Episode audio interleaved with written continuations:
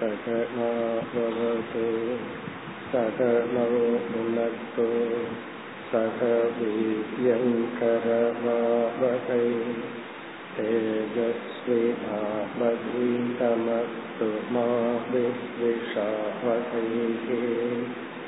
ஓம் சாந்தி சாந்தி சாந்தி. அகண்டம் சச்சிதானந்தம் அவாங்மனசகோச்சரம்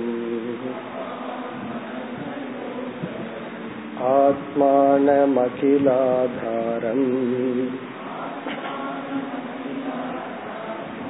ஆஶ்ரயே பீஷ்டசித்தயே.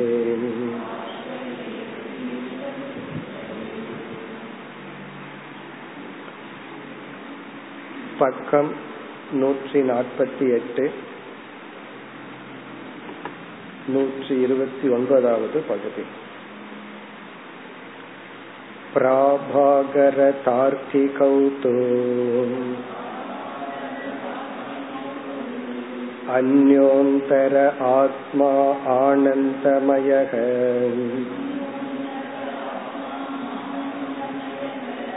இத்யாதி ஸ்ருதேஹே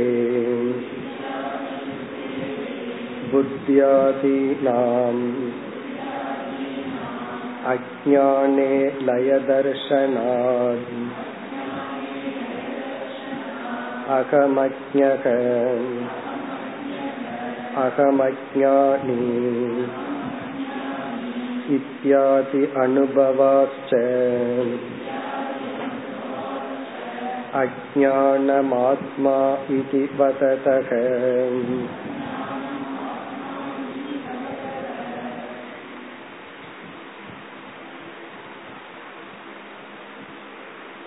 விசேஷ அத்தியாரோபத்தை சதானந்தர் கூறிக்கொண்டு வருகின்றார்.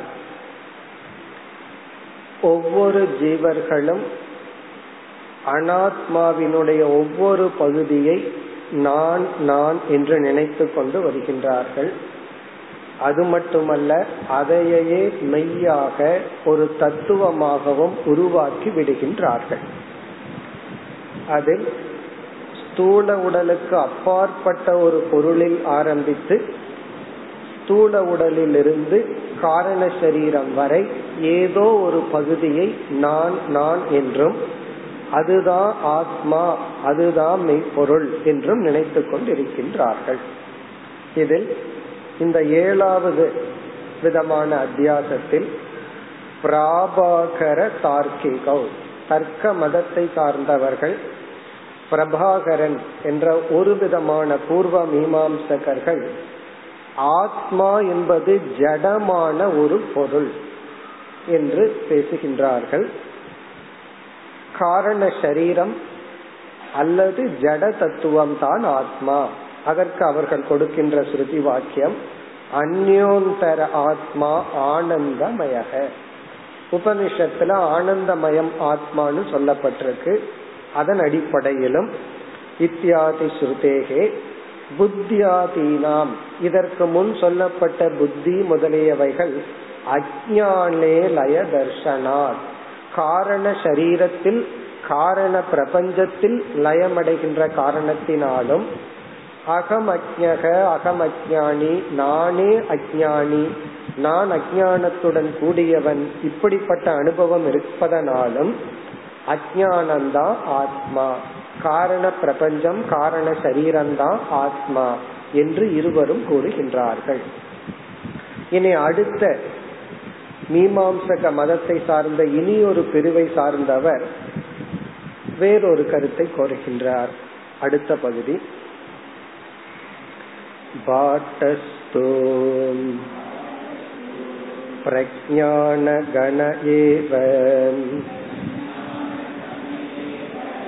ஆனந்தமயக இத்யாதி ஸ்ருதேஹே சுஷுப்தௌ பிரகாஷ அப்ரகாஷ சத்பாவாத் மாம் அகம் ந ஜானாமி இத்யாதி அனுபவாச்ச அஜ்ஞான உபகிதம் சைதன்யம் ஆத்மா இதி வததி.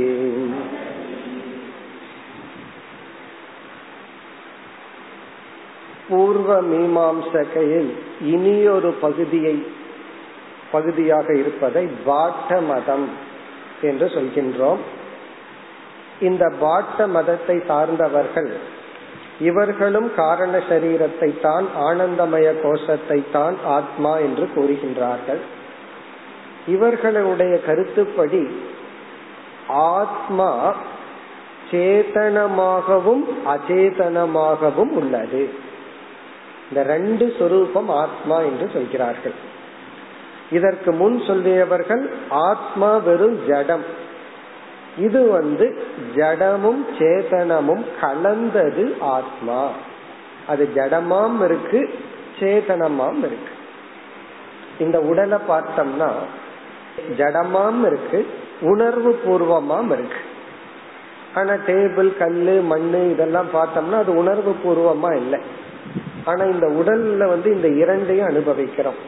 அது போல ஆத்மா சேதன அச்சேதன சொரூபம், அது உணர்வு ரூபமாகவும் ஜட ரூபமாகவும் இருக்கின்ற தத்துவம்.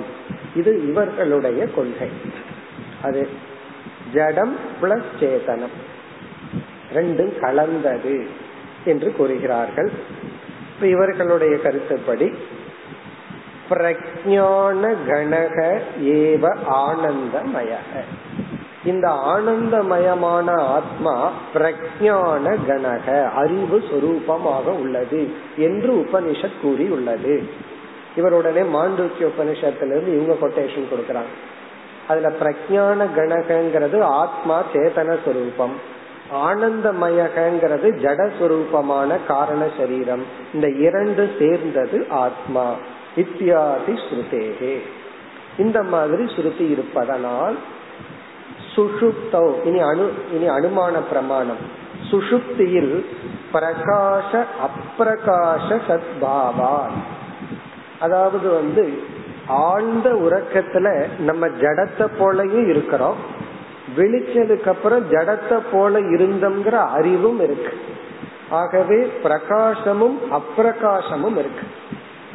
கனவுல பார்த்தோம்னா ஜடத்தை போலையும் தெரியுது, உணர்வு மூலமா தெரியுது. ஆனா இங்க சுசுப்தியில் பிரகாச அப்பிரகாச சத்பாவார், பிரகாசமாகவும் அப்பிரகாசமாகவும் இருப்பதனால் அகம் ந ஜானாமி இத்தி அனுபவாச்ச, அதாவது நான் என்னை அறியவில்லை என்ற அனுபவம் இருக்கிறதுனால இந்த ஆத்மா ஒரு பகுதி சேதனமாகவும் இருக்கு, இனியொரு பகுதி ஜடமாகவும் இருக்கின்றது. இப்ப நான் என்னை அறியவில்லைங்கிற அனுபவத்திலிருந்து என்ன தெரியுது? ஆத்மா சேதனம், அதே சமயத்துல காரண சரீரமா இருக்கிறதுனால ஜடமாகவும் உள்ளது. இத்தியாதி அனுபவாச்ச அஜ்ஞான உபகிதம் சைதன்யம் ஆத்மா, இது இவங்களுடைய தத்துவம். உபகிதம்னா சகிதம், கூடியுள்ள. அஜ்ஞான உபகிதம்னா அறியாமையுடன் கூடியுள்ள ஒரு சைத்தன்ய தத்துவம் தான் ஆத்மா. அஜ்ஞான உபகிதம் சைத்தன்யம் ஆத்மா, வெறும் காரண சரீரம் ஆத்மா இல்ல, ஜட திரவியம் ஆத்மா இல்ல.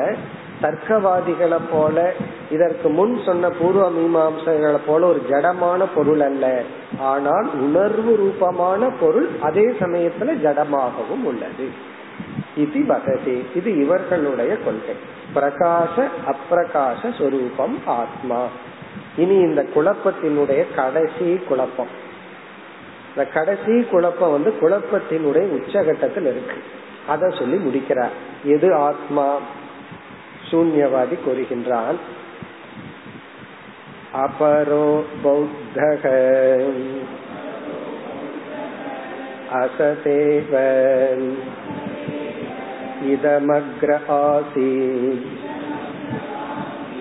இத்யாதி ஸ்ருதேகே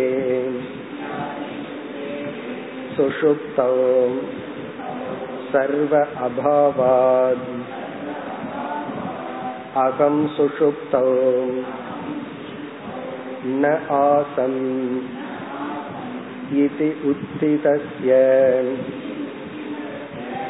ஸ்வாபாவ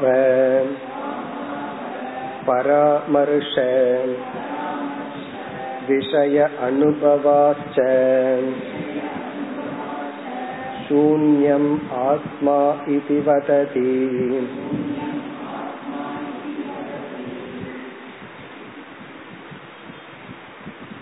குழப்பத்தினுடைய கடைசி லிஸ்ட் அபரக பௌத்தக, புத்த மதத்தை சேர்ந்த ஒரு பிரிவினர்.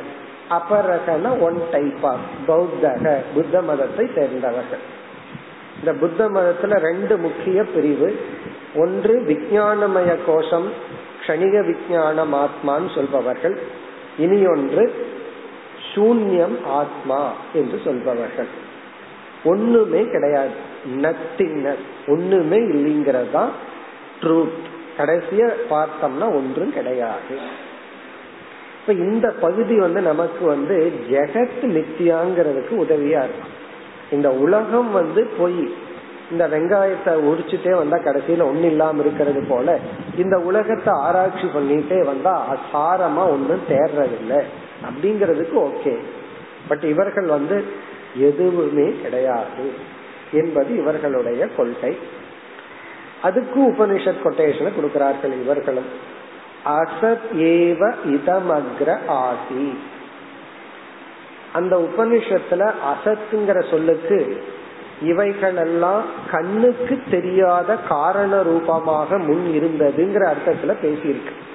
ஆனா இவங்க அந்த வார்த்தையை சாதகமா பயன்படுத்திட்டு இவைகள் எல்லாம் அசத் ஆசி, இல்லாமல் இருந்தது, இவைகள் எதுவுமே ஒரு காலத்துல இல்லாமல் இருந்ததுன்னு உபனிஷத் சொல்ற காரணத்தினாலும் அசத் ஏவ இதம். இதம்னா நம்ம பார்த்து அனுபவிக்கிறது.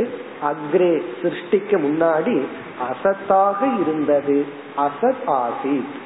இந்த இடத்துல அசத்துங்கிறதுக்கு ஒரிஜினலா அர்த்தம் காரண ரூபத்துல வெளித்தோற்றத்துக்கு வராம இருந்ததுன்னு சொல்றோம். இவன் அதை புரிஞ்சுக்காம அசத்தா இருந்ததுன்னு உபனிஷத் சொல்லி இருக்கே. அதனால சாரம் என்னன்னா சூன்யம்தான். இத்தியாதி ஸ்ருதேகே. பிறகு இவனுடைய நம்ம அனுபவம் என்ன? சுஷுப்தௌ சர்வ அபாவாத். ஆழ்ந்த உறக்கத்துல ஒண்ணுமே இல்லையே, நம்ம சூன்யமா இருக்கிறோம் அல்லவா, ஒன்றும் இல்லை, நத்திங்னஸ். ஆகவே அனுபவத்திலே அப்படி இருக்கு. பிறகு அகம் சுஷுப்தௌ ந ஆசம். ந ஆசம்னா இல்லை, நான் ஆழ்ந்த உறக்கத்தில் இல்லாதவனாக இருந்தேன். ஈதி என்று வித்திதஸ்ய, வித்திதஸ்யன எழுந்தவனுக்கு, எழுந்தவனுடைய, அதாவது எழுந்ததுக்கு அப்புறம் என்ன சொல்றானா, நான் சுஷுப்தியில இல்லாமல் இருந்தேங்கிற அனுபவம் இருக்கிறதுனாலையும் இந்த அனுமானத்தினாலையும் என்னன்னா ஒண்ணுமே இல்லை. இது வித்திதஸ்ய ஸ்வபாவ பராமர்ஷ விஷய அனுபவாத் ஸ்வாபாவ பராமர்ஷ விஷய அனுபவாத். பராமர்ஷம் அப்படின்னு சொன்னா எதையாவது ஒண்ணு ரெஃபர் பண்றது. பராமர்ஷம்னா ரெஃபரன்ஸ். ஸ்வாபாவம்னா முன்ன இருந்த ஒரு தன்மையை ரெஃபர் பண்றது. அந்த ரெஃபர் பண்றதுக்கு விஷயமா இருந்தது என்னன்னா நத்திங்னஸ். அதாவது பராமர்ஷம் பண்ணி பார்த்தேன்னா ரெஃபர் பண்ணி பார்த்தேன், ஸ்வபாவத்தை ரெஃபர் பண்ணி பார்த்தேன். அதுக்கு என்ன விஷயமா இருந்ததுன்னா ஒண்ணுமே இல்லை, நத்திங்னஸ் தான் விஷயமா இருந்தது. இப்ப விஷயம்னா ஆப்ஜெக்ட், இங்க ஆப்ஜெக்ட் நத்திங்னஸ். பராமர்ஷம்னா ரெஃபரன்ஸ். ஸ்வாபாவ பரா புத்தி தஸ்ய ஸ்வாபாவ பராமர்ஷ விஷய அனுபவார். அந்த அனுபவம் இருக்கின்ற காரணத்தினாலும் சூன்யம் ஆத்மா இது வததி. இவர்கள் சூன்யம்தான் ஆத்மா. இவர்களை நம்ம எப்படி நெகேட் பண்றோம் அப்படின்னா, எந்த ஒரு பொய்யான ஒன்றுக்கும் மெய்யான ஒன்று ஆதாரமாக இருந்தாக வேண்டும். ஒரு மெய்யான ஒன்று ஆதாரமா இல்லாம எந்த பொய்யுமே தோன்றாது. ஒரு பாம்பை நம்ம பாக்கிறோம் அப்படின்னா அந்த பாம்பு சூன்யம்னு சொன்னா நம்ம ஒத்துக்கிறோம், அது உண்மை இல்லதான். ஆனா அந்த பொய்யான பாம்பு தோன்றணும் அப்படின்னா நம்ம 6 அடியில பொய்யான பாம்பை பார்த்தோம்னா 6 அடியில உண்மையான கயிறு இருந்தாக வேண்டும். இது நம்மளுடைய லாஜிக். அவர்களுக்கு இந்த லாஜிக் ஏனோ வேலை செய்யல. சில சமயம் அப்படித்தான் ஆச்சரியமா இருக்கும், ரொம்ப சிந்திக்கிறவர்கள் கடைசியில பார்த்து ஒரு சின்ன விஷயத்த விட்டு விடுவார்கள். அப்படி ரொம்ப சிந்திச்சு இவங்க என்ன செய்தார்கள், தவறை செய்தார்கள். அதாவது உலகத்தினுடைய நிலையாமைய ஆதாரத்துக்கு எக்ஸ்டென்ஷன் செய்து விட்டார்கள், அதிஷ்டானத்துக்கு சேர்த்து விட்டார்கள். இப்ப இவ்விதம் இதுவரை 9 விதமான மதங்களை ஆசிரியர் கூறி ஒவ்வொருவரும் இதுதான் ஆத்மான்னு நினைக்கிறார்கள், தத்துவத்தை உருவாக்கி உள்ளார்கள். இனி பதிலுக்கு வர்ற சரி, இவங்களையெல்லாம் நம்ம எப்படி எடுத்துக்கணும், இவங்களுக்கு நம்ம என்ன பதில் கொடுக்கிறோம்? அடுத்த பகுதியில் ஆசிரியர் சித்தாந்தத்துக்கு வர்ற. சித்தாந்தம் அப்படின்னு சொன்னா நம்மளுடைய கொள்கை, நம்மளுடைய கருத்து. அது என்ன? அடுத்த பகுதி ஏதேஷாம் புத்ராதீனாம் அநாத்மத்வம் உச்யதே.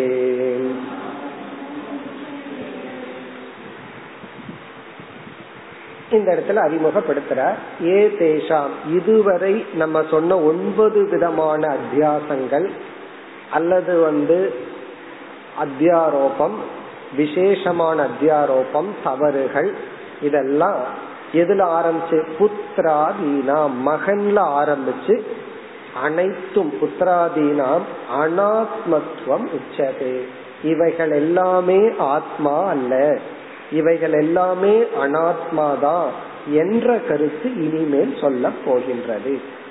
ஆசிரியர் சொல்லணும் உச்சத்தை சொல்லப்படுகிறது மயா என்னால் அப்படின்னு புரிஞ்சுக்கணும். ஆசிரியர் சொல்றார் இனிமேல் நான் இதுவரை கூறிய அனைத்தும் அனாத்மாதான், இதுல எதுவுமே ஆத்மா அல்ல என்று விளக்க போகின்றேன் அப்படின்னு சொல்லி இனி அடுத்த பகுதியில் என்ன செய்கிறார், இத்தனையும் உண்மை அல்ல, இவைகள் எல்லாமே தவறுதான் அப்படின்னு மிக அழகா அதே சமயத்துல சுருக்கமா ஆசிரியர் விளக்க போகின்றார். இனி அடுத்த பகுதி ஏதைஹி அதிப்ராக்ருதாதி வாதிபிஹி உக்தேஷோ ஸ்ருதி யுக்தி அனுபவ ஆபாசேஷோ பூர்வ பூர்வோக்த ஸ்ருதி யுக்தி அனுபவ ஆபாசானாம் உத்தரோத்தர ஸ்ருதி யுக்தி அனுபவ ஆபாசைஹி ஆத்மத்வபாத தர்ஷனாத் புத்ராதீனாம் அநாத்மத்வம் ஸ்பஷ்டமேவ. மிக அழகாக ஆசிரியர் இவ்வளவு பேர்த்தையும் சேர்த்து நெகேட் பண்ற, முயற்சியே இல்லாம இந்த ஒரே 3 வரியில நெகேட் பண்றார். அடுத்த பகுதியிலையும் இவர் இதையே செய்யறார், நெகேட் பண்ணி எது ஆத்மா அப்படின்னு நிலைநாட்டுறார். இவ்வளவு நேரம் பேசி கொண்டிருந்தார்கள் 9 பேர் முன்னாடி எதிரிகளா நிக்கிறாங்க, இதுதான் எங்க தத்துவம் தத்துவம். ஆசிரியர் எப்படி நெகேட் பண்றார், இதுல என்ன சொல்றாருன்னு பார்த்துட்டு பிறகு இந்த சொல்லுக்குள் போகலாம். இந்த பகுதியில என்ன சொல்றார், ஒவ்வொருவரும் அவர்களுடைய கருத்தை நிலைநாட்ட 3 பிரமாணங்கள் கொடுத்தார்கள், ஸ்ருதி யுக்தி அனுபவம். அதாவது மகன்தான் ஆத்மா, நானே ஆத்மா இல்லைங்கிறதுக்கு அவனுக்கு ஒரு லாஜிக், அவனுக்கு ஒரு ஸ்ருதி வாக்கியம், அவனுக்கு ஒரு அனுபவம். இல்ல உடம்புதான் ஆத்மா அப்படிங்கிறவன் ஒருத்தர், இல்ல இந்திரியம்தான், பிராணம்தான், மனம்தான் விஞ்ஞானமயம் ஒவ்வொருத்தரும் சொன்னார்கள். அப்படி யாருமே இதுதான் நான் சொல்ல மாட்டேன், நான் சொல்றேன் அதனால இதுதான் சொல்லல. ஒருத்த ஒரு தப்பான கருத்து சொன்னாலும் அதுக்கு அவன் தப்பான லாஜிக்காவது சொல்லணும். தப்பான கருத்தை சொல்லிட்டு இது நான் சொல்றேன் அதனால ரைட் அப்படின்னு சொல்லக்கூடாது. ஆகவே ஒவ்வொருவரும் ஸ்ருதி, யுக்தி, அனுபவம்ங்கிற பிரமாணத்தின் மூலமா அவங்க கருத்தை சொன்னாங்க. இந்த பகுதியில் என்ன சொல்ற, முதலாவது ஒருத்தன் ஸ்ருதி, யுக்தி, அனுபவத்தை சொல்லி அவன் கருத்தை சொன்னான். இரண்டாவது வந்தவன் என்ன பண்ணனா, முதலாவது இருக்கிற ஸ்ருதி, யுக்தி, அனுபவத்தை நெகேட் பண்ணிட்டு இவன் ஒரு ஸ்ருதி, யுக்தி, அனுபவத்தை சொன்னான்.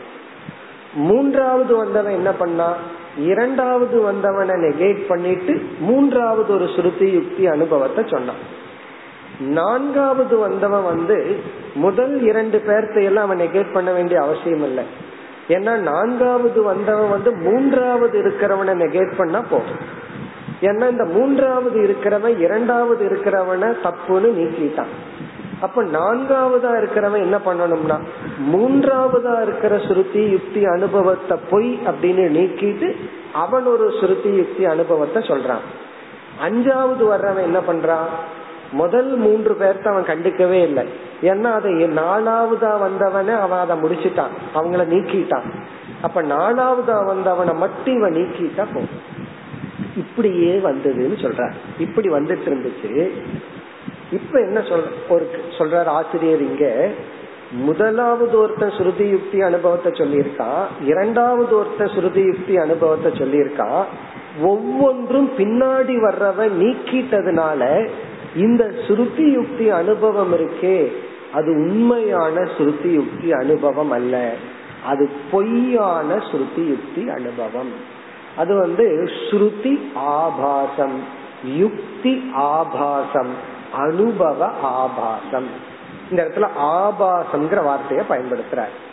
ஆபாசம்னா ஸ்ருதி மாதிரி தெரியுது ஆனா ஸ்ருதி அல்ல. யுக்தி ஆபாசம்னா அது யுக்தி மாதிரி தெரியுது ஆனா உண்மையிலேயே அங்க லாஜிக் கிடையாது. அதாவது அந்த நேரத்துல பார்த்தா லாஜிக்கா இருக்கிற மாதிரி தெரியுது ஆனா உண்மையான லாஜிக் கிடையாது. அந்த லாஜிக்லயே ஒரு தப்பு இருக்கு. அதே போல அனுபவ ஆபாசம். ஆபாசம்னா அது மாதிரி தெரியுது ஆனா அது அல்ல. இப்ப ஸ்ருதி வாக்கியம் அன்னமயக ஆத்மானா அந்த இடத்துல ஸ்ருதி வாக்கியம் மாதிரி தெரியுது ஆனா உண்மையான ஸ்ருதி வாக்கியம் அல்ல. ஏன்னா ஸ்ருதியிலேயே அடுத்த ஸ்டெப்ல பிராணமய ஆத்மான்னு வந்தாச்சு. ஆகவே அத ஸ்ருதியா எடுத்துக்க கூடாது. ஆத்மா இந்த உடல்ங்கிறதுக்கு அது ஆபாச ஸ்ருதி. ஆபாச ஸ்ருதினா ஸ்ருதி அதை ஆத்மான்னு சொல்றதுக்கு உபதேசிக்கல, ஒரு படியா உபதேசித்ததை நம்ம அப்படி எடுத்துக்கொள்ள கூடாது. அதே போல எத்தனையோ முறை பல பேர் நம்ம கிட்ட ஆர்கியூ பண்ணுவாங்க, தர்க்கம் பேசுவார்கள். அதெல்லாம் ஆபாச தர்க்கமா. அதுக்கு நாய் லாஜிக்க சொல்றது உண்டு. நாய் என்ன பண்ணுதான், ஒரு எலும்ப கடிக்குது, உடனே அதுக்கு பல்லுல ரத்தம் அந்த எலும்புல இருந்து அந்த ரத்தத்தை அது சுவைக்குது. உடனே நாய் ஒரு லாஜிக் சொல்லுது, எலும்ப கடிக்கும் போது ரத்தத்தை நான் சுவைக்கிறேன், எலும்ப விட்டுட்டேன்னா ரத்தத்தை நான் சுவைக்கல, ஆகவே ரத்தம் எலும்புல இருந்துதான் வந்தது அப்படின்னு சொல்லுது. இது என்ன லாஜிக்னா, பார்த்தா லாஜிக் மாதிரி தெரியுது. கொஞ்ச நேரம் நாய் அடுத்த சாப்பாடு சாப்பிடும் போது தெரியும், நாக்குல வர்ற புல்லுல இருந்து அது புரிஞ்சுக்கும். இது ஆபாச யுக்தி. பல பேர் நம்ம கிட்ட ஏதாவது விஷயத்துல ஆர்கியூ பண்ணும் போது அது பார்த்தா ஆர்கியூமெண்ட் மாதிரி தெரியும் ஆனா வேறொரு ஆங்கிள் பார்த்தா அது சரியா இருக்காது. அப்படி பொய்யான தவறான ஒரு லாஜிக் மாதிரி தெரிகிற ஒரு லாஜிக்கத்தான் இவர்கள் பயன்படுத்தி உள்ளார்கள். அப்ப என்ன ஆச்சுன்னா, இந்த இடத்துல ஆசிரியர் என்ன சொல்றார், ஒரு பொய்யான ஸ்ருதி, யுக்தி, அனுபவம் இனி ஒரு பொய்யான ஸ்ருதி, யுக்தி, அனுபவத்தின் மூலம் நீக்கப்படுகிறது. அடுத்த பொய்யான ஸ்ருதி, யுக்தி, அனுபவத்தின் மூலமா இந்த பொய் நீக்கப்படுகிறது. இத ஏன் பொய்ன்னு சொல்றோம்னா, அடுத்தவன் இதை நெகேட் பண்றதுனால, இனியொருத்த இதை நீக்கிறதுனால இதுவும் பொய்யாகுது. இந்த பொய்க்கு ஒரு பிரயோஜனம் இருக்கும்னா இதை விட சின்ன பொய்ய இது நீக்கி இருக்கு, அவ்வளவுதான், வேற பிரயோஜனம் இருக்கு கிடையாது. இப்படி சூன்யம் வரைக்கும் ஒவ்வொருவரும் ஒரு ஸ்ருதி யுக்தி ஆபாசம் இனி ஒரு ஸ்ருதி யுக்தி ஆபாசத்தினால நீக்கப்பட்டதுனால இவைகள் எல்லாமே அனாத்மா என்பது நமக்கு தெளிவாக தெரிகிறது. ஏன்னா விஞ்ஞானமய கோஷம் தான் ஆத்மான்னு இருக்கும்போது இனியொருத்த அவன் ஒரு லாஜிக் கொடுத்து இதை நீக்கியப்பான். இப்படி ஒவ்வொருத்தரும் நீக்கிறதுனால இவைகள் எதுவுமே ஆத்மா அல்ல. அதுதான் இதுல சொல்ற, படிச்ச நமக்கு எளிமையாக புரியும். ஏ தைஹி அதி பிராகிருதாதிவாதி விஹி. அதி பிராகிருத்தக ஃபர்ஸ்ட்ல சொன்னமே அடிமுட்டாள்னு சொன்னமே அவன் அதி பிராகிருத்தக மிக மிக கீழாக சிந்திப்பவன். அந்த வாதியில ஆரம்பிச்சு அதி பிரகிருதாதி வாதிபிகி உக்தேஷு அவர்கள் கூறிய ஸ்ருதி யுக்தி அனுபவ ஆபாசேஷு. இதுல நம்ம முக்கியமா அண்டர்லைன் பண்ண வேண்டிய வார்த்தை என்னன்னா ஆபாசம். அவர்கள் கூறிய இந்த ஆபாசம்ங்கிற வார்த்தைய மூணு இடத்துலயும் சேர்த்திக்கணும். ஸ்ருதி ஆபாச, யுக்தி ஆபாச, அனுபவ ஆபாசம். அதாவது பொய்யான பொய்யான ஸ்ருதி, அதாவது ராங் கொட்டேஷன், ராங் பிளேஸ்ல அப்ளை பண்ணின தர்க்கம். அனுபவ ஆபாசம் அப்படிங்கறது என்ன, அது எவ்வளவோ சொல்லலாம். அதாவது நீலவானம் இருக்கு, அது அனுபவ ஆபாசம். அதாவது இந்த அனுபவம் உண்மையான அனுபவத்தை காட்டல. அதே போல காணல் நீர் இருக்கு, அது பொய்யான அனுபவம், அது அனுபவ ஆபாசம். பொதுவா அனுபவம் உண்மைய காட்டும், ஆனா சில சமயம் அனுபவம் ஆபாசமாகவும் இருக்கும். ஆபாசம்னா அந்த இடத்துல தப்பு பண்ணுவோம். கயிற்றுல பாம்ப பாக்கிறோம், இந்த கயிற்றுல பாம்ப பாக்குற அனுபவம் என்ன, அனுபவ ஆபாசம். அங்க பாம்பு இருக்குன்னு ஒருத்தன் சொல்றான். எப்படி சொல்றேன்னா நான் பார்த்தேன், அனுபவிச்சுட்டு வந்தேன், பார்த்ததுனால சொல்றேங்கிறான். இது அனுபவ ஆபாசம். ஒரு கிளிஞ்சலை பார்த்து வெள்ளிக்காயின்னு சொல்றான், இது அனுபவ ஆபாசம். அதே போல தர்க்கத்தை தப்பா பயன்படுத்துறது அனுபவ ஆபாசம். இந்த வேதாந்தம் படிச்சுட்டா மத்தவங்களுக்கு தெரியாம இந்த அனுபவ ஆபாசத்தை வச்சுட்டு ஏமாத்தலாம், மற்றவங்க ஏமாத்தினா நம்மளும் புரிஞ்சுக்கலாம். பிறகு ஸ்ருதியையும் நம்ம தப்பா கோட் பண்ண கூடாது. இப்படி ஸ்ருதி யுக்தி அனுபவ ஆபாசேஷு அவர்கள் கூறிய இந்த பொய்யான ஸ்ருதி யுக்தி அனுபவங்களில் பிறகு என்னாச்சுன்னு அடுத்து சொல்றாரு. முன் சொன்ன பொய்யான ஸ்ருதி யுக்தி அனுபவங்கள் பின் சொல்லப்பட்ட பொய்யான ஸ்ருதி யுக்தி அனுபவங்களால் நீக்கப்பட்டு விட்டது. அதத்தான் சொல்ற பூர்வ பூர்வோக்த. பூர்வ பூர்வோக்தன்னா முதல்ல சொல்லிட்டு வரும், முதலில் சொல்லிக் கொண்டு வருபவர்கள், இந்த ஃபர்ஸ்ட்ல இருந்து வர்றவங்க. உத்தரம்னா பின்னாடி சொல்பவர்கள் அப்படின்னு அர்த்தம். பூர்வ பூர்வோக்த ஸ்ருதி யுக்தி அனுபவ ஆபாசானாம் முன் சொன்ன ஸ்ருதி யுக்தி அனுபவ ஆபாசங்களானது உத்தரோத்தர பின் சொல்லப்பட்ட அடுத்தடுத்து சொல்லப்பட்ட, உத்தரோத்தரம்னா அடுத்தடுத்து சொல்லப்பட்ட ஸ்ருதி யுக்தி அனுபவ ஆபாசைகி அடுத்து அடுத்து சொல்லப்பட்ட ஸ்ருதி யுக்தி அனுபவ ஆபாசங்களினால். அதாவது ஒருத்தன் ஒரு பொய்ய சொன்னா இனி ஒருத்தன் அதை விட பெட்டர் பொய்ய சொல்லி இந்த பொய் தப்புன்னு சொல்லிட்டான், ஆனா இவனும் பொய் தான் சொல்லியிருக்கான். இப்படியே ஒருத்தனும் பொய்யா சொல்லி நீக்கப்பட்ட ஆபாசைகி என்னாச்சு, ஆத்மத்துவ பாத தர்சனாத் இந்த தத்துவங்கள் எல்லாம் ஆத்மா அல்ல என்று நீக்கப்படுவதை அறிவதனால். ஆத்மத்துவ இங்க சொல்லப்பட்ட தத்துவங்கள் ஆத்மா என்ற தன்மையுடன் கூடியுள்ளது என்பது பாதம் நீக்கப்படுவதை நாம் பார்க்கின்ற காரணத்தினால் புத்திராதீனாம் புத்திரன்ல ஆரம்பிச்சு சூன்யம் வரை உள்ள அனைத்து தத்துவங்களும் அனாத்மத்துவம் ஸ்பஷ்டமேவ மிக தெளிவாக தெரிகிறது. இந்த அனாத்மாக்கள் இவைகள் அனைத்தும் அனாத்மா என்பது ஸ்பஷ்டம். ஸ்பஷ்டம்னா வெரி கிளியர், இதுல சந்தேகமே இல்லை. இந்த ஒரு மூணு லைன்ல என்ன பண்ணிருக்காரு, 9 பேராகிராஃப நீக்கிட்டார். 9 பகுதியில யாரெல்லாம் என்ன சொன்னாங்களோ அத ஒரு மூணே லைன்ல நீக்கிட்டார். இப்ப என்ன ஆச்சுன்னா அப்ப எல்லாமே ஸ்ருதி யுக்தி அனுபவம் எல்லாமே பொய்யா இருக்கே, பிறகு என்ன உண்மையான ஸ்ருதி, எது உண்மையான அனுபவம், எது உண்மையான தர்க்கம், எது பாதிக்கப்படாத. அப்ப ஆபாசம் இல்லாத ஸ்ருதி என்ன, ஆபாசம் இல்லாத தர்க்கம் என்ன, ஆபாசம் இல்லாத அனுபவம் என்னங்கிற சந்தேகம் உடனே நமக்கு வரணும். இத்தனையும் பொய்னா இந்த கடைசி ஒரு ஆளை நீக்கிறதுக்கு ஒரு ஒரிஜினல் வரணும். அல்ல இந்த சூன்யக்காரன் வந்து என்ன பண்ணிட்டான், எல்லாத்தையும் பொய் பண்ணிட்டான். அப்ப சூன்யத்தை நீக்கிறதுக்கு ஒருத்தன் வரணும் அல்ல, அது நம்ம தான் வந்து ஆகணும். அப்ப நம்ம வந்து பொய்யா இருந்தா இனியொருத்த வந்து நீக்கிடுவான். அப்ப யாராலும் நீக்கப்பட முடியாமல் ஆபாசமா இல்லாத ஸ்ருதி தேவை, சரியான ஸ்ருதி தேவை, சரி யாருமே நெகேட் பண்ண முடியாத ஒரு யுக்தி தேவை, யாருமே நெகேட் பண்ண முடியாத ஒரு அனுபவம் தேவை. அத ஆசிரியர் சொல்றார் அடுத்த பகுதியில். அடுத்த பகுதியில சாக்ஷாத் ஸ்ருதி, ஆபாசத்துக்கு என்ன வேற லாங்குவேஜ் சொல்றது, சரியான உண்மையான ஸ்ருதி, உண்மையான யுக்தி, உண்மையான அனுபவத்தை சொல்லி நிலைநாட்டுகின்றார். ஒரு பொய்ய வச்சுட்டு இனி ஒரு பொய்ய நீக்கிட்டோம், இனி வந்து உண்மை என்ன அத அடுத்த பகுதியில சொல்றார். இந்த பேராகிராஃப்ல வந்து சத்திய ஸ்ருதி யுக்தி அனுபவம் 134. கிஞ்ச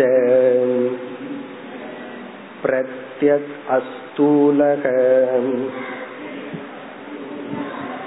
அசக்ஷுர் அப்ராணக அமனா அகர்தான் சைதன்யம் சின்மாத்ரம் சத் இத்யாதி பிரபலம் ஸ்ருதி விரோதாத் அஸ்ய புத்ராதி சூன்ய பர்யந்தஸ்ய ஜடஸ்ய சைதன்ய பாஸ்யத்வேன கடாதிவத் அநித்யத்வாத் அகம் பிரம்மேதி வித்வத் அனுபவ ப்ராபல்யாச்ச தத் ஸ்ருதி யுக்தி அனுபவ ஆபாசானாம் பாதிதத்வாத் அபி புத்ராதி சூன்ய பர்யந்தம் அகிலம் அநாத்மா ஏவ.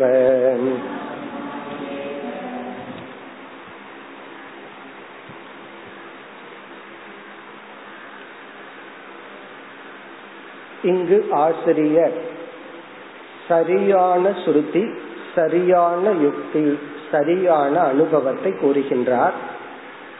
அத வந்து என்ன சொல்றார், பிரபல ஸ்ருதி அப்படின்னு சொல்றார்.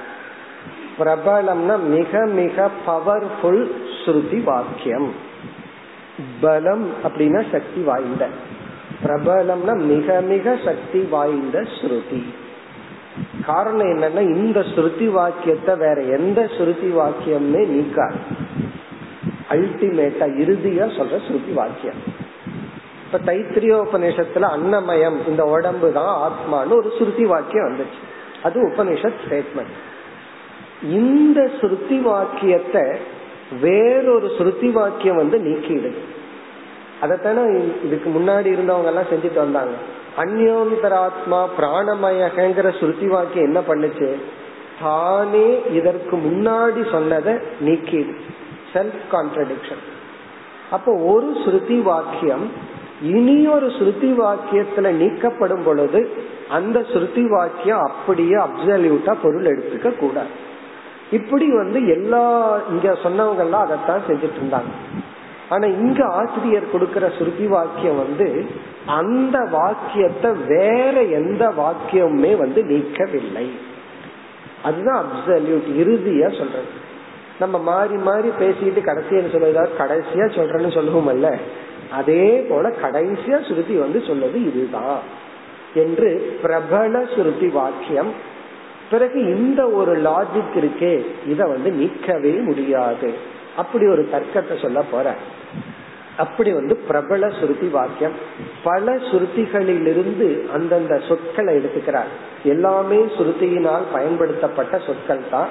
அந்த சொற்கள் எடுத்துட்டு வரிசையா சொல்றார். கிஞ்ச கிஞ்ச அப்படிங்கறது ஆரம்பிக்கிறார். நான் இப்ப விளக்குறேன். அதாவது சரியான பிரபலமான ஸ்ருதி, பிரபலமான யுக்தி, பிரபலமான அனுபவத்தை கூறி நிலைநாட்டுகின்றேன்னு சொல்றார். இதுல 9 தவறான கருத்துக்கள் இருந்தது. இனி வரிசையா பார்த்தோம்னா ஆசிரியர் அதே ஆர்டர்ல 9 ஸ்ருதி வாக்கியத்தை சொல்றார். அது பார்த்தா ஒண்ணுக்கு ஒண்ணு கலந்துருக்கு. ஒவ்வொன்றா நம்ம எடுத்துக்கொள்ளலாம். முதல் சொல் பிரத்யக். பிரத்யக் அப்படிங்கிறது புத்திரந்தா ஆத்மாங்கிற கருத்தை நீக்கிற சுருதி வாக்கியம். பிரத்யக் அப்படின்னா ஆத்மாங்கிறது உனக்குள் இருப்பது, வெளியே இருக்கிறது அல்ல. வெளியே இருக்கிற மகனோ ஆத்மா அல்ல, உனக்குள்ள இருக்கிறதா ஆத்மா. அப்புறம் பிரத்யக் பிரத்யக் ஆத்மான மைக்ஷத்து, இப்படி பல வாக்கியங்கள் இருக்கு.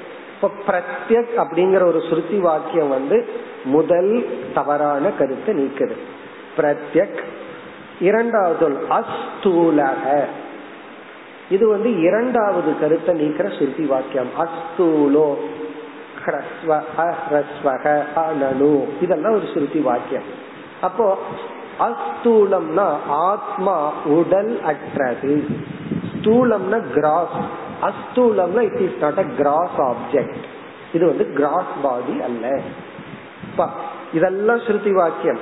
இப்ப பிரத்யேக்ல ஆரம்பிச்சு நம்ம வரிசையா 9 சொற்களை பார்க்க போறோம்.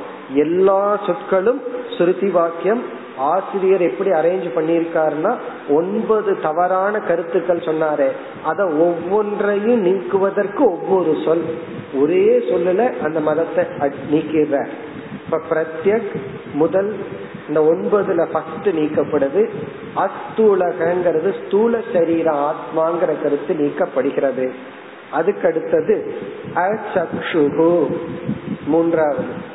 அசக்ஷுகு மூன்றாவது யாரு? இந்திரியம்தான் ஆத்மான்னு சொன்னா. அசக்ஷுகுன்னா ஆத்மா கண்ணற்றது. அப்படின்னா ஆத்மாவுக்கு கண் இல்லை அப்படின்னு அர்த்தம். சில பேர் நம்ம ஏதா அப்படி தட்டுவாங்க, உனக்கு கண் இல்லையா அப்படின்னு. ஆத்மாவுக்கு கண் இல்லை அப்படின்னு உபனிஷத் சொல்றது. கண் இல்லை அப்படின்னா என்ன அர்த்தம்? ஆத்மா இந்திரியங்கள் அற்றது. அப்ப அசக்ஷுகு அப்படிங்கிற சொல் மூன்றாவது தவறான மதத்தை நீக்குகிறது. அப்ராணக ஆத்மா மூச்சுட்டு இருக்கிறது இல்ல, ஆத்மா பிராணன் அற்றது. இது நான்காவது பிராணமய கோஷ ஆத்மான்னு நினைச்சவனுடைய கருத்து நீக்கப்படுகிறது. அப்ராணக. அமனாஹா ஐந்தாவது. மனோமய கோஷம்தான் ஆத்மான்னு நினைச்சிட்டு இருக்கிறவனை இந்த சொல் நீக்குகிறது. அமனாஹா. ஆறாவது அகர்த்தா. அகர்த்தா விஞ்ஞானமய கோஷம்தான் ஆத்மான்னு நினைச்சிட்டு இருக்கிறவனை உபனிஷத்து நீக்குது. அகர்த்தா. இந்த ஆத்மா அகர்த்தா. அகர்த்தான்னு சொன்னா விஞ்ஞானமய கோஷம் அல்ல. ஏன்னா விஞ்ஞானமய கோஷம் தானே கர்த்தா, ஆத்மா அகர்த்தா.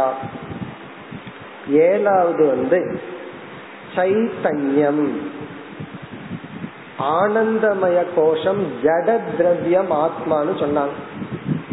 யாரு? 2 பேர் பிராபாகர மதத்தையும் தர்க்க மதத்தையும் சார்ந்தவர்கள் ஜட திரவியம் ஆத்மான்னு சொன்னார்கள். ஆனந்தமய கோஷம் ஆத்மான்னு சொன்னார்கள். அத நீக்குது சைத்தன்யம். அது ஜடமல்ல, சைத்தன்ய சொரூபம். இனி 8வது ஆள் என்ன சொன்னா, நான் சைத்தன்யம்னு ஒத்துக்கிறேன், சைத்தன்யத்துடன் சேதனமும் கடந்ததுன்னு பாட்ட மதன் சொன்னானே, அவன் என்ன சொன்னா, சைத்தன்யமும் காரண சரீரமும் சேர்ந்தது ஆத்மா அப்படின்னு சொன்னா. அதை நீக்குகின்றார். சின்மாத்திரம். மாத்திரம்னா மட்டும், வெறும் சைத்தன்ய சொரூபம் மட்டும்தான் ஆத்மா அப்படின்னா என்ன, அது மட்டும்னா என்ன, வேற ஒண்ணு இதுக்குள்ள இல்ல. இவன் என்ன சொல்லிட்டான், 8வதா சொன்னவன், அவன் சைத்தன்யம்ங்கறத ஒத்துட்டான், சைத்தன்யத்தோட அனாத்மாவான காரண சரீரத்தையும் ஆட் பண்ணிட்டான். அதனால இந்த சொல்லு வந்து அந்த ஆட் பண்றதை ரிமூவ் பண்ணுது. சின் மாத்திரம், மாத்திரம்ங்கிற சொல்லு வந்து நீ மட்டும் வா அப்படின்னு என்ன அர்த்தம், உன்னோட வேற யாராவது வரக்கூடாதுங்கிறது தான் அது அர்த்தம். இப்ப சின் மாத்திரம்னா சைத்தன்யம் மட்டும்தான் ஆத்மா, இந்த அனாத்மாவான ஆனந்தமய கோஷம் அல்ல. இனி கடைசியில சூன்யவாதி என்ன சொன்னா, அசத் ஆத்மான்னா கடைசி சொல் சத், சதேவ சௌமிய இதமக்ரா ஆசீத், சத்துங்கிற வார்த்தை அங்க இருக்கு. அப்ப சத்துங்கிற சொல் சூன்யத்தை நெகேட் பண்ணுது. இப்படி பார்த்தோம்னா ஆசிரியர் இந்த ஆர்டர்லயே வரிசையா அழகான ஒவ்வொரு சுருதி வாக்கியத்தை சுருதி சொல்ல எடுத்து போட்டு சத் இத்தியாதி பிரபல ஸ்ருதி, இப்படிப்பட்ட பிரபலமான ஸ்ருதி விரோதா, இப்படிப்பட்ட பலமான ஸ்ருதிக்கு இங்க சொல்லப்பட்ட அனைத்து தத்துவங்களும் விரோதமாக உள்ள காரணத்தினால். இப்ப இவங்க எல்லாத்துக்கும் இந்த ஸ்ருதி விரோதமா இருக்கு. ஏன்னா இது வந்து பிரபலமான ஸ்ருதி, இந்த ஸ்ருதிய வேற எந்த ஸ்ருதியும் வந்து நெகேட் பண்ணல. இப்படி பிரபலமான ஸ்ருதிக்கு இங்கு சொல்லப்பட்டுள்ள அனைத்து கருத்துக்களும் விரோதமாக இருக்கின்ற காரணத்தினால். அதுல இருந்து என்ன அர்த்தம்னா, அஸ்ய என்ன சொல்றார், அஸ்ய புத்திராதி சூன்ய பர்யந்தஸ்ய. இனி வந்து அடுத்தது லாஜிக்கு வர்றார். இதுவரைக்கும் ஸ்ருதியினால தர்ஷனாத் கடைசியில சேர்த்திக்கணும், இவைகளினுடைய அனாத்மத்துவம் ஸ்பஷ்டமேவ, இவைகள் எல்லாம் அனாத்மாதான். இப்ப ஸ்ருதியினுடைய அடிப்படையில நீக்கிட்டார். ஏன்னா சூன்யவாதி வந்து என்ன பண்ணிட்டான், இதுக்கு முன்னாடி இருக்கிற 8 பேர்த்தையும் நீக்கிட்டான். அவன் ஒரு ஸ்ருதிய வச்சிருக்கிறான், அவனுடைய ஸ்ருதிய வச்சு மற்றவங்களை நீக்கினாலும் உண்மையிலேயே சரியான ஸ்ருதியில அவங்கள நம்ம நீக்கல, ஒரு பொய்யான ஸ்ருதி வாக்கியத்தை வச்சு ஒரு பொய்யான ஸ்ருதிய நீக்கணும். இங்க சொல்றதுதான் சரியான ஸ்ருதி வாக்கியத்தை வச்சுட்டு மற்றது எல்லாத்தையும் நம்ம நீக்கிட்டோம். ஆகவே ஸ்ருதி பிரமாணம் முடிஞ்சது. இனி வந்து யுக்திக்கு வர்றார், யுக்தி பிரமாணத்துக்கு வர்றார். அஸ்ய புத்திராதி சூன்ய பர்யந்தஸ்ய, புத்திரன்ல ஆரம்பிச்சு சூன்யம் வரைக்குள்ள இவர்களுடைய தத்துவத்தில் ஜடஸ்ய, இது எல்லாமே ஜட தத்துவமாக இருக்கின்ற காரணத்தினாலும் சைத்தன்ய பாஸ்யத்துவேன, இவைகள் எல்லாமே சைத்தன்யத்தினால் விளக்கப்படுகின்ற காரணத்தினாலும். இது வந்து யுக்தி, இவைகள் எல்லாமே ஆப்ஜெக்ட், சைத்தன்ய பாஸ்யத்துவேன கடாதிபதி. இங்க வந்து ஆசிரியர் வந்து திருக் திருஷ்ய விவேகத்தை பயன்படுத்துறார். இவைகள் எல்லாமே திருஷ்யம்.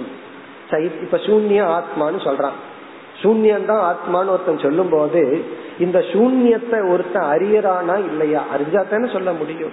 அப்ப சூன்யத்தை அறிவதனாலே சூன்ய ஒரு ஆப்ஜெக்ட் ஆகிறது. அப்ப சைத்தன்யத்தினால் அந்த சூன்யம் விளக்கப்படுகிறது. இந்த ரூம்ல 10 பேர் இருக்காங்கன்னு ஒருத்தன் சொல்றான், அவங்க போனதுக்கு அப்புறம் 10 பேர் இல்லைன்னு ஒருத்தன் சொல்றான். அப்போ இருப்பவர்களையும் இல்லாமையும் ஒரு அறிவுடைய ஒருவன் விளக்குவது போல, இந்த இடத்துல பொருள் இருக்கு இல்லைன்னு சொல்றது போல, சூன்யம் வரை உள்ள அனைத்தையும் சைத்தன்ய பாசியத்துவேன, சைத்தன்யத்தினால் விளக்கப்படுகின்ற காரணத்தினால் கடவது, ஒரு பானை சைத்தன்யத்தினால் விளக்கப்படும் பொருளாக இருப்பதனால் அனித்தியத்துவாத், அது நிலையற்றதாக உள்ளது. இந்த அனுமானம் என்னவென்றால், ஃபர்ஸ்ட் வந்து சைத்தன்யம் சப்ஜெக்ட், மீது இங்க சொன்ன 9மே ஆப்ஜெக்ட், ஆப்ஜெக்ட் எல்லாமே அனித்தியம். அது second step. First subject object, அப்புறம் ஆப்ஜெக்ட் எல்லாமே மாறக்கூடியது அனித்தியம். கடாதிவத் அனித்தியத்துவாத், கடம்னா பானை, பானையை போல இவைகள் எல்லாம் அனித்தியமாக இருக்கின்ற காரணத்தினாலும் நம்ம புரிஞ்சுக்கணும் எது அனித்தியமோ அது சத்தியம் அல்ல, அது ஆத்மா அல்ல, அது அனாத்மா தான். இது வந்து தர்க்கம் அல்லது வந்து யுக்தி. இப்ப இந்த யுக்தி என்னன்னா திருக் திருஷ்ய விவேகம், சப்ஜெக்ட் ஆப்ஜெக்ட், பிறகு வந்து ஆப்ஜெக்ட் எல்லாம் அனித்தியம். இத வந்து யாராலையும் நீக்க முடியாது. இவன் எதையெல்லாம் ஆத்மான்னு சொல்றானோ அவைகள் எல்லாம் ஆப்ஜெக்ட தான் சொல்லி இருக்கிறான், சப்ஜெக்ட சொல்லல. இனி அனுபவம். இந்த இடத்துல ஆசிரியர் என்ன பண்றார், அனுபவத்துக்கு எங்க போறது, ஞானி கிட்ட தான் போகணும்னு சொல்ற. ஞானியினுடைய அனுபவத்தின் அடிப்படையிலும், ஏன்னா அனுபவத்தை என்ன சொல்ற, எனக்கு காட்டுங்கிறான் ஒருத்தன் வந்து ஈஸ்வரன் இருக்கிறானா இல்லையா எனக்கு அனுபவ பிரமாணத்துல காட்டணும்ங்கிறான், இருந்தா முன்னாடி காட்டுங்கிறான். அவனுக்கு காட்ட முடியாது, ஏன்னா அவனுக்கு ஈஸ்வர அனுபவத்தை எப்படி காட்ட முடியும், ஈஸ்வர ஞானம் வந்தாதான் அவனுக்கு காட்ட முடியும். ஈஸ்வரனே முன்னாடி வந்து முன்னாடி இது ஏதாவது மாயாஜாலக்காரனா இருப்பான்னு சொல்லுவான். அதனால சகுனிய வந்து கிருஷ்ணரையும் சகுனியும் ஒன்னாத்தான் ரொம்ப பேர் நினைச்சிட்டாங்க. சகுனி ஒரு மாயாவித்த காட்டுறான், கிருஷ்ணரு ஒரு மாயாவித்த காட்டுறான்னு தானே நினைத்து கொண்டார்கள். யாரு புரிஞ்சுட்டா கிருஷ்ணர் அவதாரம். ஆகவே அனுபவத்தை வித்வத் அனுபவம்னு சாஸ்திரத்துல சொல்லுவார்கள். இது ஞானியினுடைய அனுபவத்தின் அடிப்படையிலும் அதத்தான் சொல்றார். அகம் பிரம்ம இதி, நான் பிரம்மன் என்று வித்வத் அனுபவ பிராபல்யாச்ச, ஞானியினுடைய அனுபவத்தின் பலத்தின் அடிப்படையிலும் வித்வத் அனுபவ பிராபல்யாச்ச, பிராபல்யம்னா மிக மிக பலமான ஞானியினுடைய அனுபவத்திலும். ஏன்னா ஞானி வந்து போய் சொல்ல மாட்டான். அது மட்டுமல்ல, ஞானியினுடைய ஞானத்தை அஜ்ஞானி பார்க்க முடியாது. அப்படி பார்த்துட்டான்னு வச்சுக்கோமே, இவன் அஜ்ஞானின்னு சொல்ல முடியுமா? ஒரு ஞானியினுடைய என்ன ஞானம் இருக்குன்னு ஒரு அஜ்ஞானி புரிஞ்சுட்டான்னு சொன்னா, இந்த இடத்துல வியாகாத தோஷம் இருக்கு, செல்ஃப் கான்ட்ரடிக்ஷன் இருக்கு. அவன் அஜ்ஞானி இல்லையே. ஏன்னா ஒரு ஞானியினுடைய ஞானத்தை புரிஞ்சுட்டவன் இவனும் ஞானி தானே. அப்புறம் எப்படி வந்து அஜ்ஞானிக்கு வந்து ஞானிய வந்து பிரமாணமா சொல்ல முடியும்? அப்படின்னா ஞானியினுடைய ஞானத்தை அஜ்ஞானி புரிஞ்சுக்கல, ஞான பலனை அஜ்ஞானி பார்க்கிறான், ஞானத்தினுடைய பலன் அவங்கிட்ட இருக்கிறத பார்க்கிறான். அப்ப இவன் யூகிக்கிறான், இவனுக்கு வந்து ராகத்வேஷம் இல்ல, விருப்பு வெறுப்பு இல்ல, எல்லாத்தையும் சமமா பார்க்கிறான். அப்படின்னா நமக்கு விருப்பு வெறுப்பெல்லாம் இருக்கு, அப்ப எனக்கு தெரியாத ஒரு ஆத்ம தத்துவத்தை உணர்ந்ததுனாலதான் இவனால இப்படி பிஹேவ் பண்ண முடியுது. அப்ப ஜீவன் முக்தனுடைய லட்சணத்தை இவன் பார்க்கிறான், அந்த லட்சணத்திலிருந்து அஜ்ஞானி யூகிக்கிறான். ஞானம்ங்கிறது ஒண்ணு வரவில்லை என்றால், இதுதான் அர்த்தாபத்தி பிரமாணம் சொல்றது. நல்லா தூங்கிட்டு காலையில் எந்திரிச்சு வெளியே வந்து பாக்கிறோம், எல்லாம் வாசல் எல்லாம் நனைஞ்சிருக்கு. இரவு மழை வராமல் இருந்திருந்தால் இப்படி ஒரு அனுபவம் நமக்கு இருந்திருக்காது. இந்த அனுபவத்தை நான் எக்ஸ்பிளைன் பண்ணணும்னா நைட்டு மழை பெய்ஞ்சிருக்கிறத நான் வந்து மழை பெய்ஞ்சதுன்னு ஒத்துக்கணும். அப்ப மழை பெய்ஞ்சிருக்குதுங்கிற அறிவு எனக்கு வந்திருக்கு, மழைய பார்க்கல, ஏன் சத்தத்தையும் கூட கேட்கல, அட்லீஸ்ட் சவுண்ட கேட்டா அனுமானத்துல மழை தான் பெய்யுதுன்னு அது அனுமான பிரமாணமா இருக்கலாம். பிரத்யக்ஷ பிரமாணமும் வேலை செய்யல, அனுமான பிரமாணமும் வேலை செய்யல, மழையும் பேஞ்சு முடிச்சாச்சு. ஆனா இவனுக்கு ஞானம் வந்திருக்கு, மழை பெய்ஞ்சிருக்கு. என்ன ஞானம்னா, இந்த அனுபவத்தை எக்ஸ்பிளைன் பண்ணணும்னா நான் வந்து மழை பெய்ஞ்சிருக்குங்கிறத அக்செப்ட் பண்ணி ஆகணும். அதே போல இவருடைய பிஹேவியரை நான் எக்ஸ்பிளைன் பண்ணணும்னா இவருக்கு ஞானம் வந்திருக்குன்னு நான் அக்செப்ட் பண்ணணும். இப்படி அஜ்ஞானி வந்து வித்வத் அனுபவத்தை புரிந்து கொள்கின்றான். ஆகவே இங்க ஆசிரியர் வந்து அகம் பிரம்ம இது வித்வத் அனுபவ பிராபல்யாத்த, இதுதான் சரியான ஸ்ருதி, சரியான யுக்தி, சரியான அனுபவம். ஞானியினுடைய அனுபவம் எது அனுபவிக்கப்படுகிறதோ அது ஜடம், அது அனித்தியம். இங்க சொன்ன அனைத்து தத்துவங்களும் அனுபவத்துக்குரிய விஷயங்கள். ஆகவே இவைகளெல்லாம் ஆத்மா அல்ல. இவன் சொன்ன ஆனந்தமய கோஷம், சிதாபாசம், இதெல்லாம் ஒரு ஆப்ஜெக்ட் தான், இவைகள் எதுவுமே ஆத்மா அல்ல. பிறகு வந்து இந்த ஸ்ருதி வாக்கியங்கள் எல்லாத்தையும் நெகேட் பண்ணி இருக்கு. அந்த காரணத்தினால் இனி என்ன கன்க்ளூஷன், தத் ஸ்ருதி யுக்தி அனுபவ ஆபாசானாம் பாதிதத்வாதி. இங்க என்ன சொல்ற, நாம இங்க சொன்ன ஒரிஜினல் ஸ்ருதி யுக்தி அனுபவத்திலேயே எல்லாமே பொய்யாக்கப்படுது. ஏற்கனவே நம்ம பண்றதுக்கு முன்னாடி அவர்களே ஒருவர் ஒருவர் அடித்து கொண்டு பொய் செய்து விட்டார்கள். ஒரு பொய்ய வச்சு இனி ஒரு பொய்ய நீக்கிட்டான், அதன் அடிப்படையிலும் இவைகள் எல்லாம் பொய் தாங்கிற. அதாவது வந்து மூணாவது வந்தவன் ரெண்டாவது ஆளை பொய் பண்ணிட்டான், நாலாவது வந்தவன் மூணாவது ஆளை பொய் பண்ணிட்டான், அதன் அடிப்படையிலும் அவங்க அனாத்மா தான். நம்ம சொன்ன இந்த அடிப்படையிலும் இதெல்லாம் அனாத்மாதான் அப்படின்னு சொல்ற. தத்தத் ஸ்ருதி யுக்தி அனுபவ ஆபாசானம், அந்தந்த ஸ்ருதி யுக்தி அனுபவ ஆபாசங்களினாலும் நீக்கப்பட்ட காரணத்தினால் பாதிதத்வா அபி. அப்ப நமக்கு ரெண்டு சப்போர்ட். ஒன்னு, அதாவது ஒருத்தன் இனி ஒருத்தன் அடிச்சு கொண்டுட்டான், நம்மளும் போய் அவனை அடிச்சிருக்கிறோம். அப்ப என்ன, அவனே ஏற்கனவே அவன் அடிச்சுட்டான், நானும் அடிச்சிருக்கிறேன், இப்படி ரெண்டு பேரும் அடிச்சிருக்கிறோம், அவன் எப்படி எந்திரிப்பா அப்படின்னு கேக்குற. ஒருத்தன் இனி ஒருத்தன் அடிச்சாச்சு, விழுந்துட்டான், அவன் அடிச்சாவே போதும், இருந்தாலும் நானும் ஒரு அடி கொடுத்துட்டேன் அப்படின்னு சொல்லி சொல்றாரு. அவர்களை நீக்கி விட்டார்கள், நாமும் நீக்கியுள்ளோம். அதன் அடிப்படையிலும் பிறகு கன்க்ளூஷன் என்ன, புத்திராதி சூன்ய பர்யந்தம் அகிலம் அனாத்மா ஏவ. புத்திரனில் ஆரம்பித்து சூன்யம் வரைக்கும் உள்ள அனைத்தும் அனாத்மாதான், இவைகள் எல்லாமே அனாத்மாதான், இவைகள் எதுவுமே உண்மை அல்ல. இதுல நம்ம இந்த சூன்யவாதியெல்லாம் அவர்களுடைய லாஜிக் தர்க்கத்தை எல்லாம் நம்ம ஜெகத் மித்தியாங்கிற இடத்துக்கு யூஸ் பண்ணிக்கிறோம். ஆனா அவன் என்ன பண்ணிட்டான், ஆதாரம்ங்கிறத ஒண்ணு சிந்திக்காம விட்டுட்டான். அதனால இவர்களை எல்லாமே நம்ம தப்புன்னு சொல்லல, எல்லாமே தப்புதான், ஆனா ஒரு தப்பு இனி ஒரு தப்பு நீக்கி இருக்கு. கடைசியில மெய்யான ஸ்ருதியின் துணை கொண்டு அனைத்தையும் நீக்கி விட்டோம்.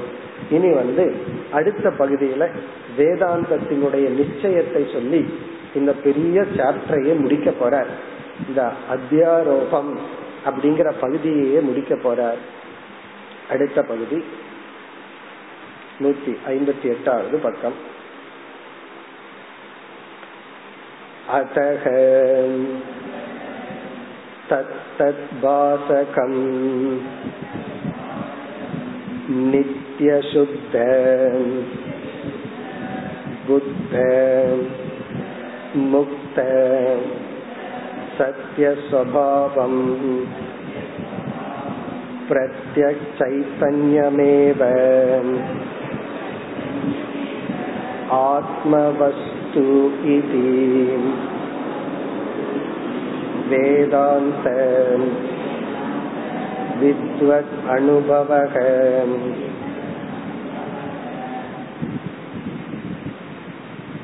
இங்க ஆசிரியர் முடிவுரை செய்கின்றார். அதாவது இந்த பகுதி, இதற்கு முன் பார்த்தது இந்த பகுதி உண்மையிலேயே அபவாதத்தின கடைசியில பகுதியில வரணும். ஏன்னா அத்தியாரோபம்ங்கிற டாபிக்ல இருக்க, பொய்ங்கிற டாபிக்ல இருக்க, இருந்தாலும் பொய்யாகவே சொல்லிட்டு ஆசிரியருக்கு விட்டு போறதுக்கு மனசு இல்லை. அதனால உண்மைய கடைசியில சொல்லிட்டு அதுக்கப்புறம் விளக்கம் செய்ய போறார், அப்பவாதம் இனிமேல் செய்ய போறார். இப்ப இந்த இடத்துல கன்க்ளூட் பண்றார், எது உண்மையான வஸ்து. அதக தத்தத் வாசகம், ஆகவே தத்தத் வாசகம்னா எதெல்லாம் ஆத்மானு நம்ம தப்பா நினைச்சிட்டு இருக்கிறோமோ அவைகளையெல்லாம் விளக்குகின்ற. புத்திரன்ல ஆரம்பிச்சு சூன்யம் வரைக்கும் எதையெல்லாம் நம்ம தெரியாம ஆத்மான்னு நினைச்சிட்டு இருக்கிறோமோ தத்தத் வாசகம் அனைத்தையும் விளக்குகின்ற இப்படிப்பட்ட தன்மை உடையதுதான் ஆத்மா. இந்த ஆத்மாவினுடைய தன்மையை விளக்குகின்றார். எல்லாம் உபநிஷத்துல பயன்படுத்தப்பட்ட சொற்கள். நித்திய சுத்த புத்த முக்த சத்ய ஸ்வபாவம். நித்தியம் என்றும் இருக்கின்ற, நித்திய சுத்த இரண்டற்ற, சுத்தம்னா தூய்மையான, இரண்டற்ற. என்னைக்கு ஒரு பொருள் அழுக்காகுதுன்னா இரண்டாவது ஒண்ணு மேல பட்டாத்தான் அழுக்காகுது, அது மட்டும் இருந்தா அது என்னைக்குமே சுத்தமாத்தான் இருக்கும். ஆகவே சுத்த அப்படின்னா இரண்டற்ற. புத்த அப்படின்னா ஞான சொரூபமான, புத்தன்னா அறிவு சொரூபம், அறிவு சொரூபமான. முக்த, முக்த அப்படின்னு சொன்னா சம்சாரமற்ற, பேதமற்ற, துயரமற்ற முக்த. சத்திய, சத்தியம் அப்படின்னா மெய்யான, ஆதாரமான. ஏன்னா இந்த நித்தியம் பரிணாமி நித்தியம்னு கூட ஒரு நித்தியம் இருக்கு.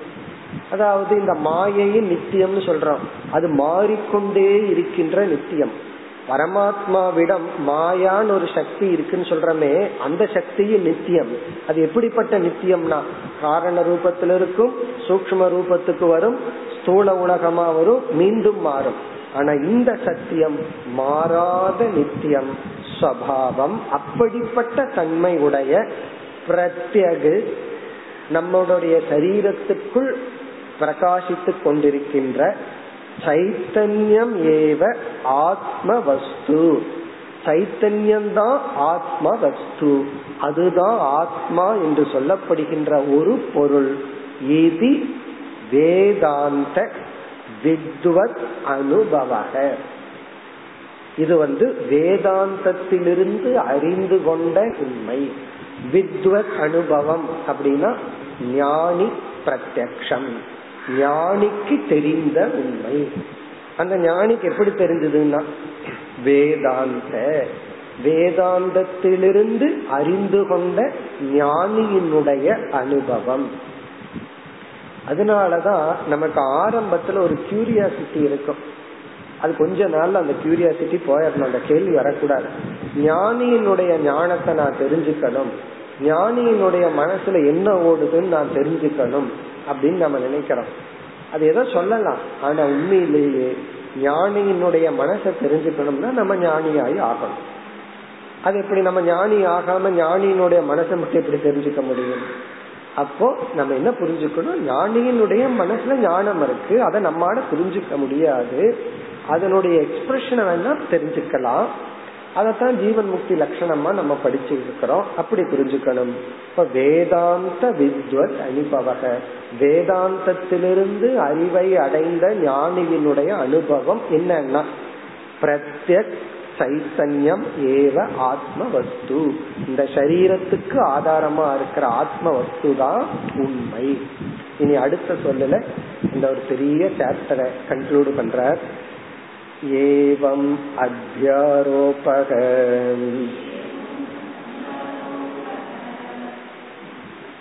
ஏவம் இவ்விதம் அத்யாரோபக ஒரு வார்த்தையை சேர்த்துக்கணும் சமாப்தக. இவ்விதம் அத்தியாரோபமானது முடிவடைகின்றது. இப்ப டீச்சிங்ல ஒரு மேஜர் போர்ஷன் முடிவடைஞ்சாச்சு. இதெல்லாம் சிருஷ்டி இறைவன் படைக்கிறது, இறைவனுடைய அத்தியாரோபம். அதுல நம்மாக கற்பனை பண்ணிட்டு இந்த உலகத்தை இதுதான் நான், இதுதான் உண்மைன்னு நினைச்சிட்டு இருக்கிறோம். இந்த அத்தியாரோபம் எல்லாம் முடிவடைந்து விட்டது. இந்த என்டையர் வேதாந்த சாரத்தினுடைய சென்ட்ரல் டீச்சிங்கே ரெண்டு. ஒன்று அத்தியாரோபம், இனி ஒன்னு அபவாதம். அதுல அத்தியாரோப பகுதி முடிவடைகிறது, இனி அபவாதம்ங்கிற பகுதி அடுத்த இதுல இருந்து ஆரம்பம் ஆகின்றது. இந்த அபவாதம் தான் ஆக்சுவல் சென்ட்ரல் டீச்சிங். அதுலதான் மகா வாக்கிய விசாரம் வருது. அதுதான் வேதாந்தத்தினுடைய மைய பகுதி. இந்த ஹார்ட்னு சொல்றமே, ஹார்ட் ஆஃப் த டீச்சிங்னு சொல்றமே, அது அபவாதம். இந்த அபவாதத்துலதான் ஆசிரியர் வேதாந்தத்தினுடைய முக்கிய உபதேசத்தை செய்வார். செய்து முடிச்ச உடனே அஷ்டாங்க யோகத்தை விளக்கி, பிறகு ஜீவன் முக்தனை விளக்கி இந்த நூலையை முடிக்க இருக்கின்றார். அடுத்த அபவாதம்ங்கிற பகுதியை அடுத்த வகுப்பில் பார்ப்போம்.